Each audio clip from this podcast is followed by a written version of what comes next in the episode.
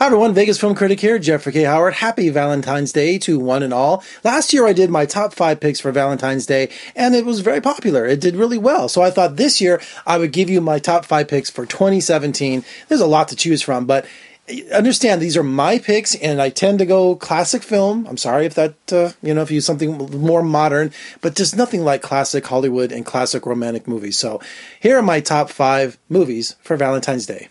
Coming at number five is probably the greatest romance movie of all time, Casablanca. Humphrey Bogart and Ingrid Bergman, classic World War II story of love. Some, of the most famous quotes in movie history came out of there. We'll always have Paris. Here's looking at you, kid. Play it, Sam. All these incredible lines.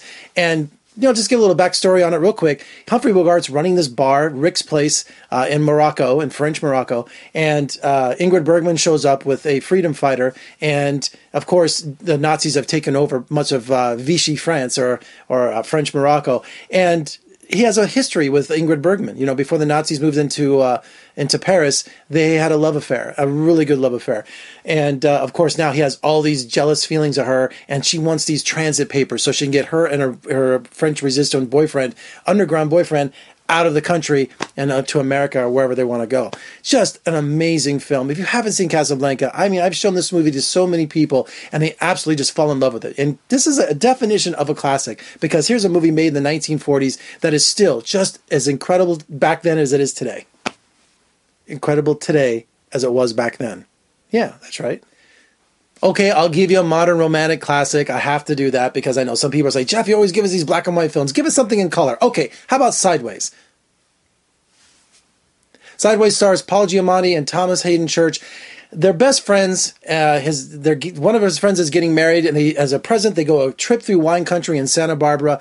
And of course, they meet some some women, and uh, Paul Giamatti plays a man who's like an author who's had a really troubled marriage, and he's going through a tough time. So we have two friends who are doing this road trip, and to not only forget about their troubles and also what the future lies ahead, but to bond again because they need this trip. And of course, they're all whinies; they're all wine fanatics. And for someone who doesn't drink, I just watch this movie and I'm like, God, I wish I could love wine, but I have a sweet tooth, so I can't drink wine at all.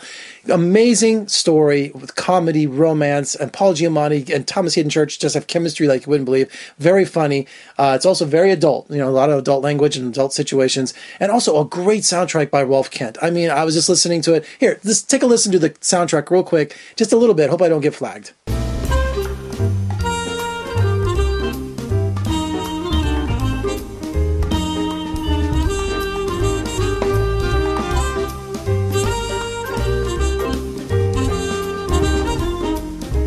Okay, okay, that's enough. Isn't that a great soundtrack? The whole soundtrack is just just screams open road and screams best friends and it's the ultimate road trip movie with romance and comedy thrown into. So go rent, download, video on demand, sideways for Valentine's Day.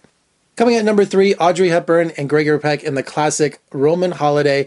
And if you ever saw that movie Trumbo, you felt know that Dalton Trumbo, who was blacklisted in Hollywood, wrote this screenplay under a different name. He's now been credited uh, on writing the screenplay. It's on the DVD releases and all future releases, but he wrote this in secrecy. So here is just here's a man who's like wanted uh, by the federal government as being a communist sympathizer, writing this incredible romantic comedy. And Audrey Hepburn, this was her breakout role, riding these little scooters around all around Rome on these little hair dryers, and she plays a royalty, a princess from a country they don't say, and she's just tired of being doing all the pomp and circumstance, doing all these public appearances. She just wants to get away and be among the people. So she runs away while she's in Rome. And Gregory Peck is a journalist who's down on his luck. He needs that big story and saves her from a situation and ends up uh, hanging out with her for a day. Not she doesn't realize that she is, you know, he's a journalist and he's secretly writing down all kinds of stuff to make this big story. And Eddie Albert's his friend who helps him, uh, you know, make sure that nobody else notices the princess is not where she's supposed to be. Uh, also, they have uh, what's that thing, the mouth of truth there's this real famous scene, the mouth of truth, the stone uh, that's in Rome that, you know, legend has it that it eats the hands or bites the hands off of liars. So there's a great scene in the movie where Gregory Peck sticks his hand in there. And uh, I don't want to tell you what happens because it's really cool. It's really funny. Just remember, it was all improv and Hepburn had no idea what was going on.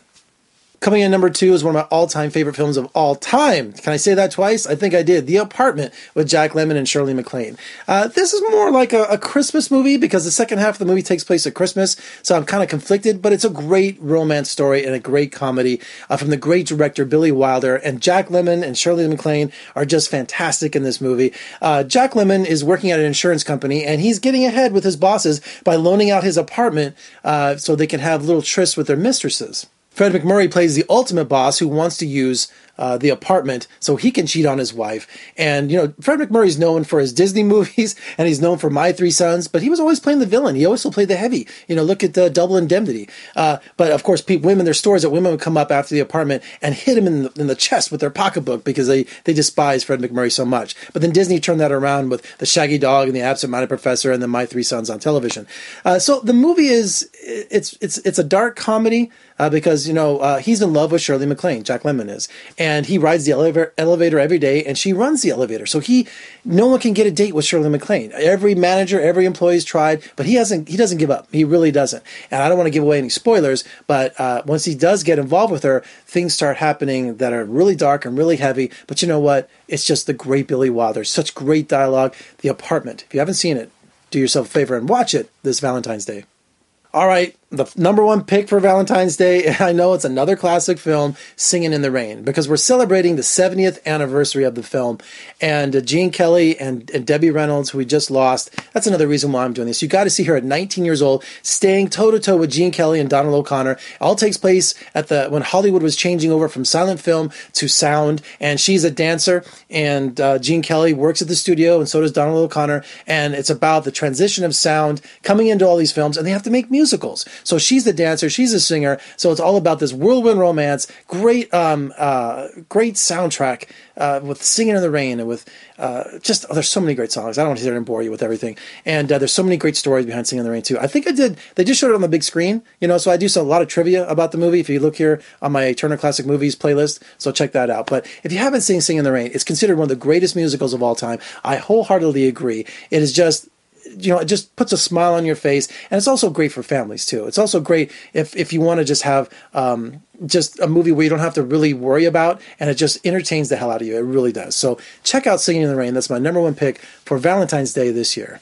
All right, for more reviews and interviews, just surf on over to my website at vegasfilmcritic.com. Also, if you like what you see, please comment below, share, subscribe. I'm trying to get to 1,000 subscribers by Memorial Day.